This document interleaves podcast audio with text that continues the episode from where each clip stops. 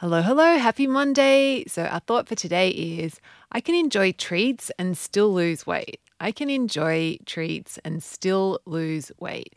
And this is a thought that's really helpful if you have that history of dieting and food moralizing, like seeing food as good and bad, and, you know, have any, if there's any thoughts in your head about, I can't have carbs or I can't have have sugar, whatever it is, if I want to lose weight. And we really want to just bring this thought in to help you separate that that thought and like move on from that thought because it's just not true. And if you want to lose weight, you can enjoy treats. It's about the quantity, like it and finding that balance.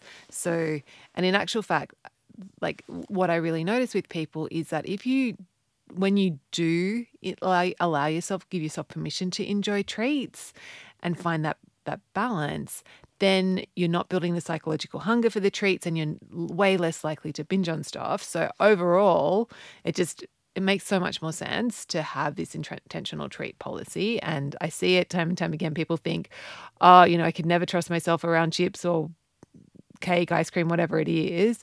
And they do the work to to give themselves permission, enjoy every bite of it, and they actually learn over time that it is possible to, to trust themselves with all those foods. So, um, this is possible for you too, too. So, and this thought that I can enjoy treats and still lose weight is a really great place to start doing that work.